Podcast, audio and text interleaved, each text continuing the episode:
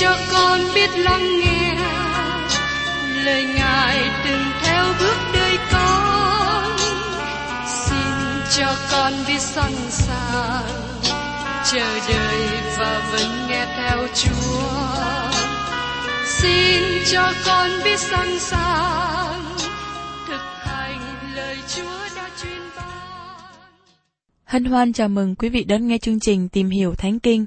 Đây là một chương trình học kinh thánh liên tục và hệ thống trong thời gian 5 năm. Chúng ta sẽ lần lượt khảo sát từ sáng thế ký cho đến khải huyền. Mục sư tiến sĩ McGee là người được Chúa dùng để sáng lập và thực hiện chương trình này.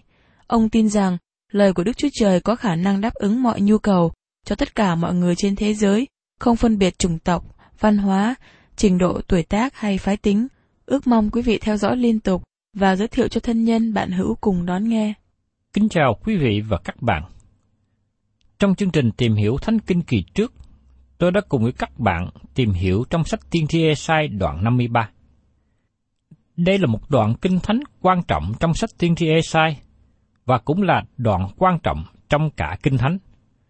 Bởi vì trong đoạn này diễn tả về đấng cứu thế chịu đau đớn. Hôm nay xin mời các bạn cùng tiếp tục lắng nghe ở trong sách Tiên tri Esai đoạn 53, câu 5 đến câu 6. Nhưng người đã vì tội lỗi chúng ta mà bị vết, vì sự gian ác của chúng ta mà bị thương, bởi sự sửa phạt người chịu chúng ta được bình an, bởi lần roi người chúng ta được lành bệnh. Chúng ta thải điều như chiên đi lạc, ai theo đường nấy. Đức giê va đã làm cho tội lỗi của hết thải chúng ta đều chất trên người. Thưa các bạn, xin hãy để ý đến cụm từ bởi lần roi người chúng ta được lành bệnh. Có thể tạo cho các bạn một nghi vấn trong tâm tư. Các bạn được chữa lành về điều gì? Có phải chúng ta được chữa lành về bệnh hoạn thuộc thể không? Có phải đó là ý nghĩa chủ yếu không? Xin các bạn hãy lắng nghe sự giải bài của Simon Ferrer với sự hà hơi của Đức Thánh Linh.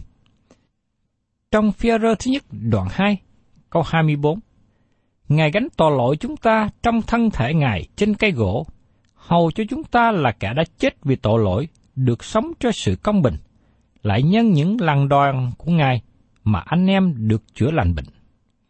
Sứ đồ phi nói rõ ràng, chúng ta được chữa lành khỏi tội lỗi. Trong Ê-sai đoạn 53 câu 6, chúng ta thấy đề cập chữ hết thải hai lần, ở đầu câu và ở cuối câu. Tất cả chúng ta giống như chiên đi lạc, không phải chỉ có một số người trong chúng ta, nhưng tất cả mọi người trong chúng ta. Đó có phải thật sự là nan đề của nhân loại không? Vấn đề khó khăn chủ yếu của các bạn là gì? Nó được diễn đạt trong mệnh đề này. Mỗi người chúng ta đi theo đường lối riêng của chính mình. Đó là vấn đề khó khăn của chúng ta. Con người đi theo đường lối riêng của mình và bỏ đường lối của Đức Chúa Trời. Kinh Thánh trong sách Châm ngôn đoạn 14 câu 12 nói thêm, có một con đường coi dường như chánh đáng cho loài người, nhưng cuối cùng nó thành ra nẻo sự chết. Vì thế, tác giả nhắc nhở thêm ở trong Châm ngôn đoạn 3 câu 6, phàm trong các việc làm của con, khá nhận biết Ngài, thì Ngài sẽ chỉ dẫn các nẻo của con. Chúa Giêsu cũng phán rằng, ta là đường đi, lẽ thật và sự sống. Chẳng bởi ta thì không ai được đến cùng cha. Ở trong sách Giăng, đoạn 14 câu 6. Cho nên ngày hôm nay, tôi xin kêu gọi các bạn hãy đi theo con đường mà Chúa Giêsu hướng dẫn kêu gọi chúng ta. Lời tiên tri Esai cũng nói rằng, Đức Sô Va đã làm cho tội lỗi của hết thải chúng ta đều chất trên người. Esai nói rõ ràng, khi Đấng Christ chết trên thập tự giá, chỉ vì gánh lấy chỗ của các bạn và tôi. Ngài không có làm điều gì sai phạm tội lỗi. Chúa Giêsu là đấng thánh khiết, không vết, không ô quế, tách biệt khỏi kẻ có tội. Ngài là đấng đã chết thai mà Đức Chúa Trời ban cho để các bạn và tôi có được sự cứu rỗi. Chắc chắn lòng chúng ta cảm động, cảm thông với Chúa Giêsu khi Ngài bị đóng đinh trên thập tự giá. Chúng ta không thể không cảm động trước sự đau đớn và sự chịu khổ của Ngài. Chúng ta sẽ trở thành người có máu lạnh nếu lòng chúng ta không có cảm xúc, không đáp ứng. Nhưng thưa các bạn, Chúa Giêsu chịu chết không phải để chúng ta cảm thông hay thương hại cho Ngài. Xin các bạn nhớ, khi Chúa Giêsu trên đường dắt thập tự giá đến chỗ bị đóng đinh, có một số phụ nữ Jerusalem khóc về Ngài. Ngài nói, trong sách Luca đoạn 23, câu 28 đến 31.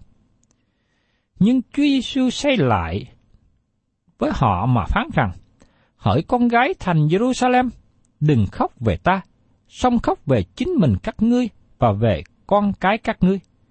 Vì này, ngày hậu đến, người ta sẽ nói rằng, phước cho đàn bà son, phước cho dạ không sanh đẻ và vú không cho con bú. Bây giờ, người ta sẽ nói núi rằng, hãy đổ xuống trên chúng ta, với gò rằng, hãy che chúng ta. Vì nếu người ta đã làm những sự ấy cho cây xanh, thì cây khô sẽ ra sao? Thưa các bạn, Chúa Giêsu không muốn sự thương hại của họ. Ngài cũng không muốn lòng thương hại của chúng ta. Cũng có một số người khác nghĩ rằng Chúa Giêsu là người tận đạo. Nhưng thưa các bạn, Chúa Giêsu không chết vì người tận đạo. Ngài không chết như những người tận đạo chết.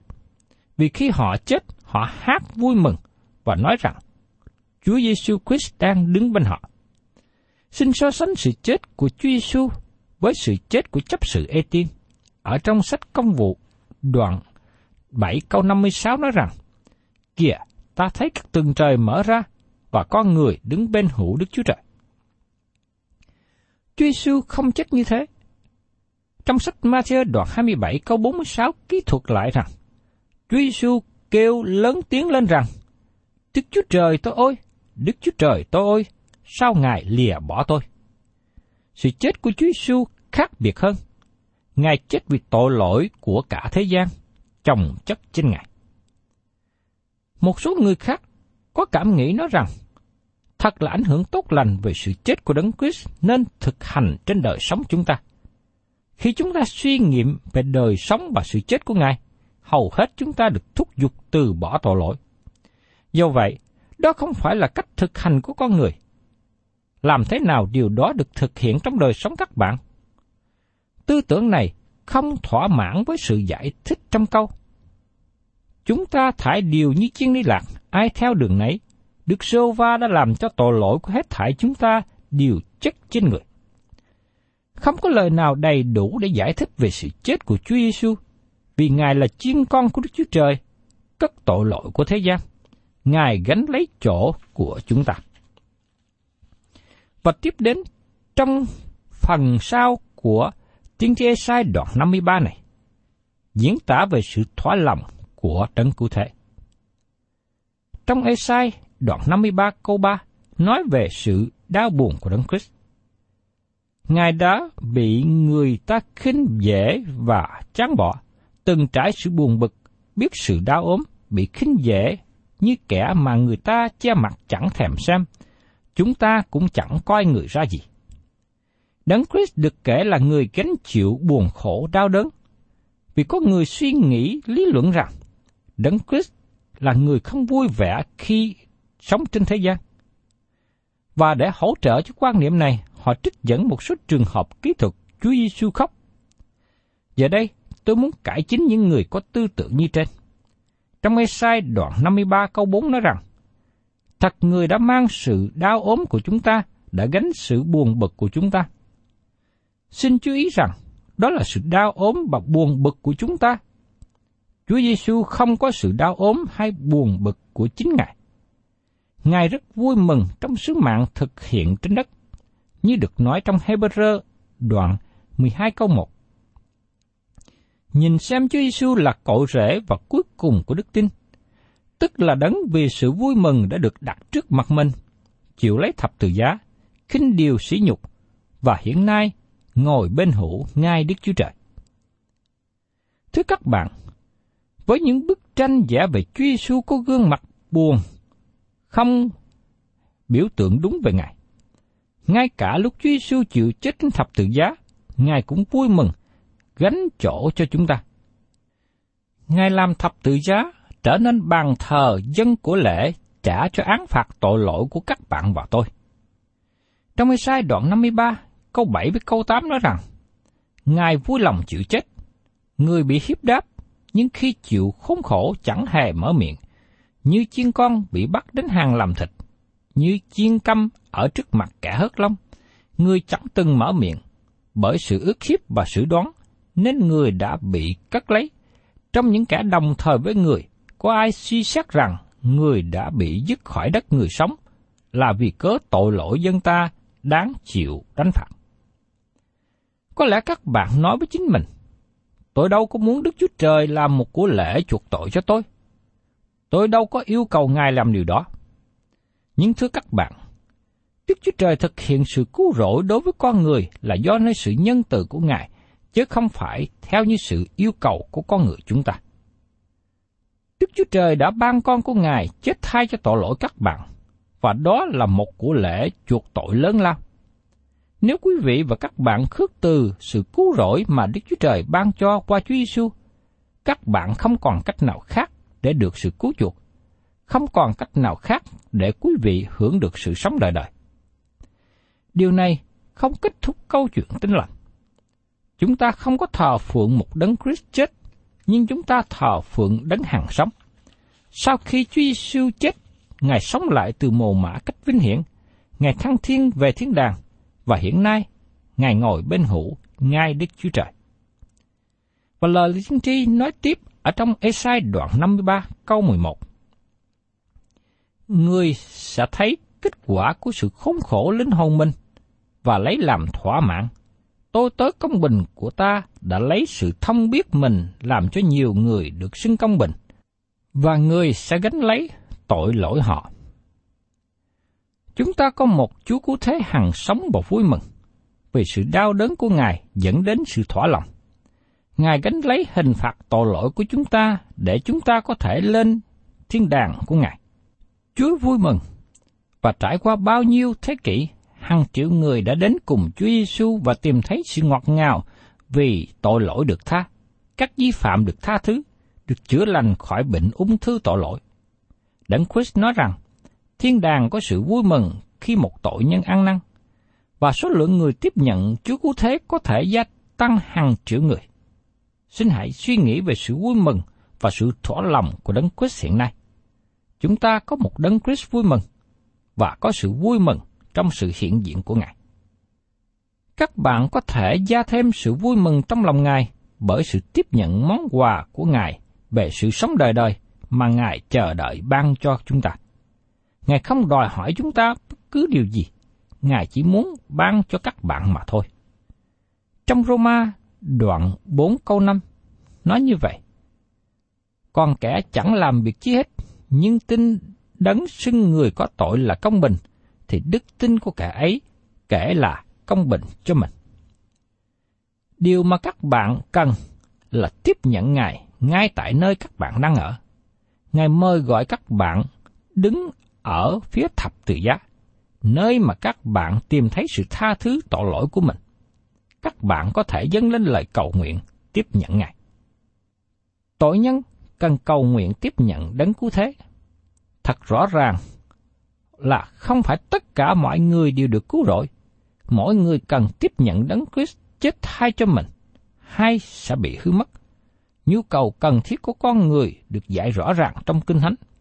Con người chúng ta không có cách nào khác để tự cứu rỗi cho mình.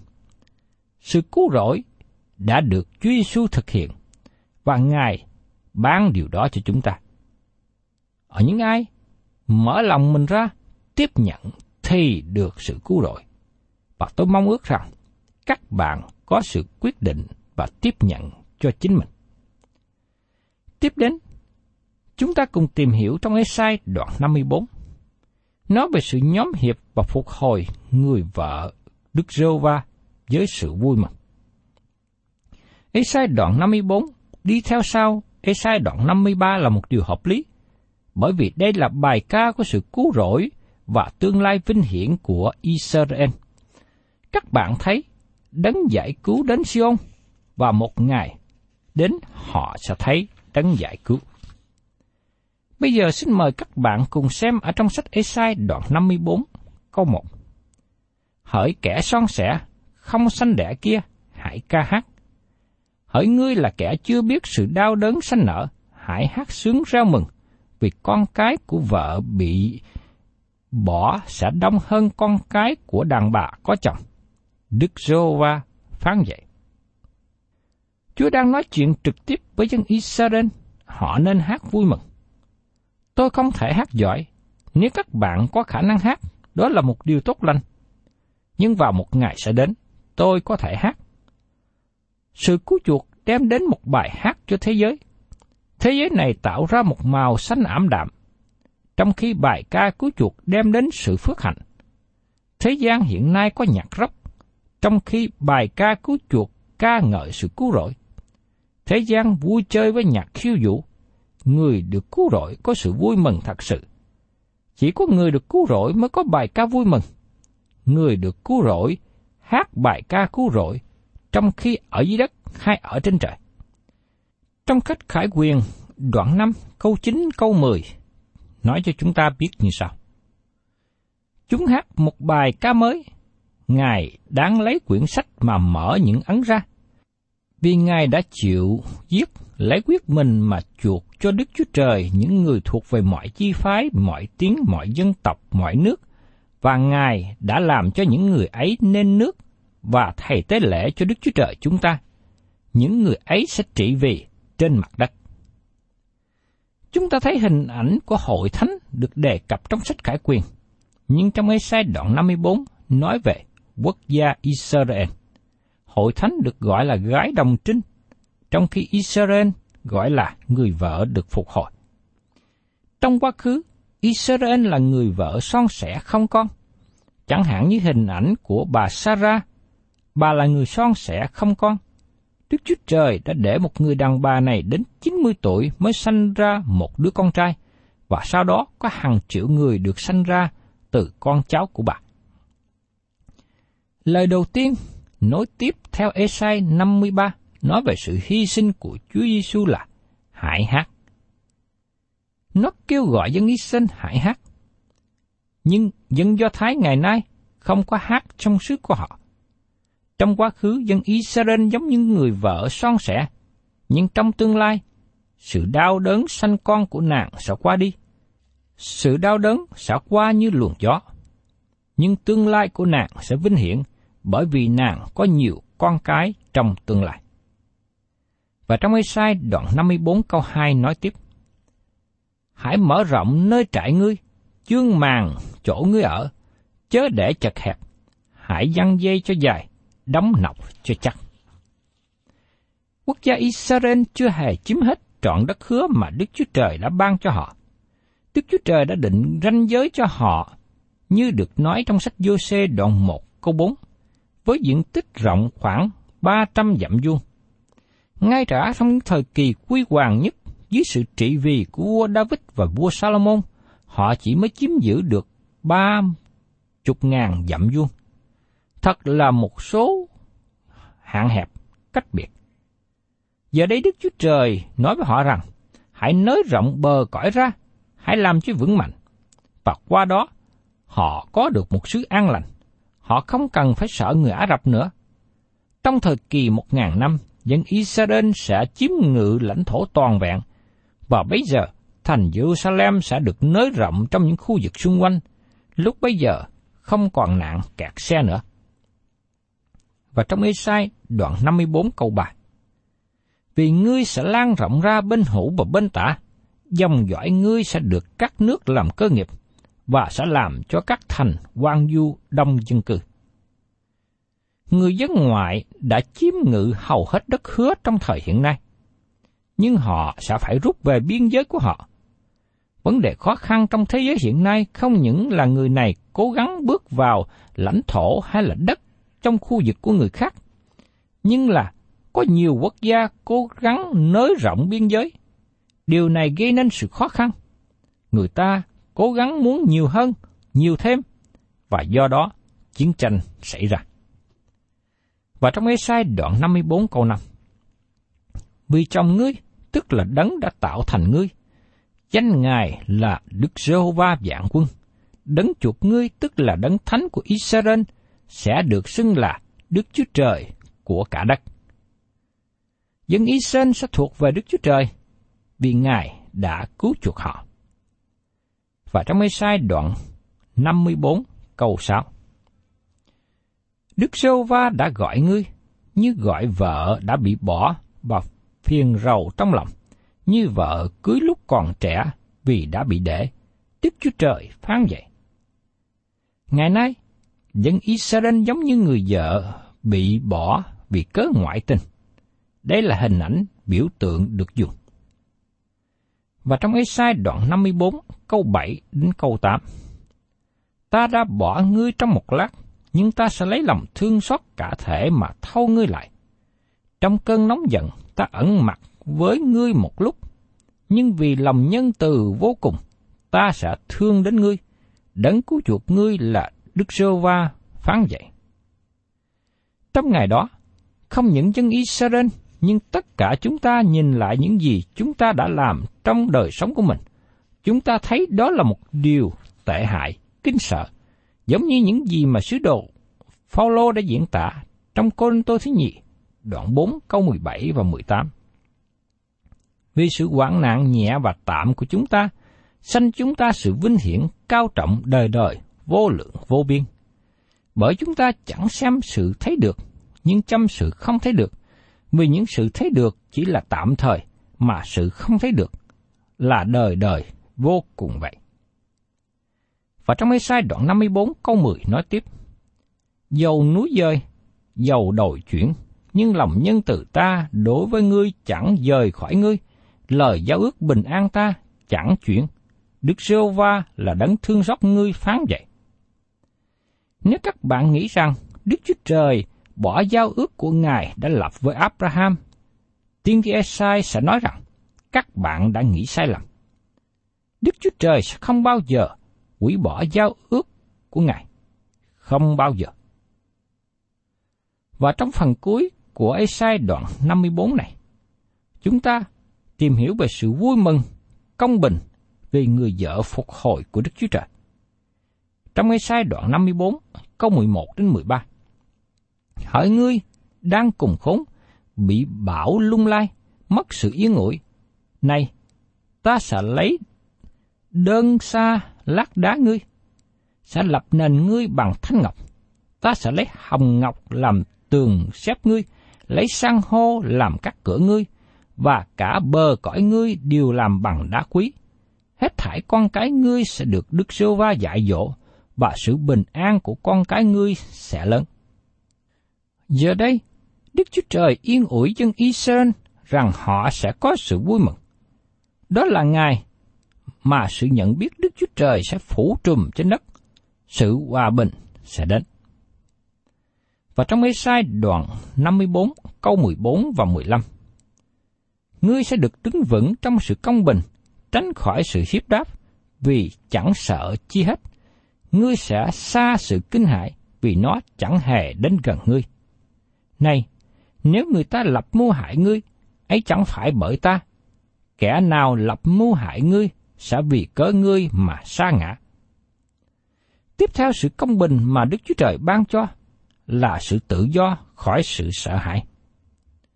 Và giờ đây, chúng ta đến một câu kinh thánh rất là tuyệt vời. Trong Ê-sai đoạn 54 câu 17. Phàm binh khí chế ra nghịch cùng ngươi sẽ chẳng thành lợi, và ngươi sẽ định tội mọi lưỡi giấy lên để xét đoán ngươi. Đức Rêu Va phán, ấy là phần cơ nghiệp của các tôi tớ Đức Rêu Va, và sự công bình bởi ta ban cho họ. Thưa các bạn, từng quá khứ cho đến hiện nay, Đức Chúa Trời luôn chống nghịch với những ai chống nghịch với dân sự của Đức Chúa Trời. Không một kẻ thù nào của tiễn dân Đức Chúa Trời mà được thạnh vượng cả. Chúng ta đã chứng kiến lẽ thật này. Chẳng hạn như Pharaon, Haman, Herod, Hitler, vân vân. Những ai hiện nay đang chống nghịch với dân Do Thái, xin hãy đọc câu này. Đây là lời hứa của Đức Chúa Trời. Ngài nói rằng, những ai chống nghịch với dân sự của Đức Chúa Trời sẽ bị Ngài chống nghịch. Những người đó không thể nào được thạnh dưỡng lâu dài. Đây là bài học mà chúng ta thấy rằng Đức Chúa Trời thực hiện công lý để bảo vệ dân sự của Ngài. Thân chào tạm biệt quý vị và xin hẹn tái ngộ cùng quý vị trong chương trình tìm hiểu Thánh Kinh kỳ sau.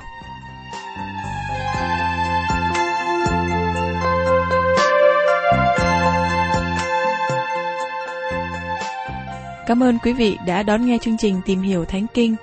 Nếu quý vị muốn có loạt bài này, xin liên lạc với chúng tôi theo địa chỉ sẽ được đọc vào cuối chương trình. Kính chào quý thính giả.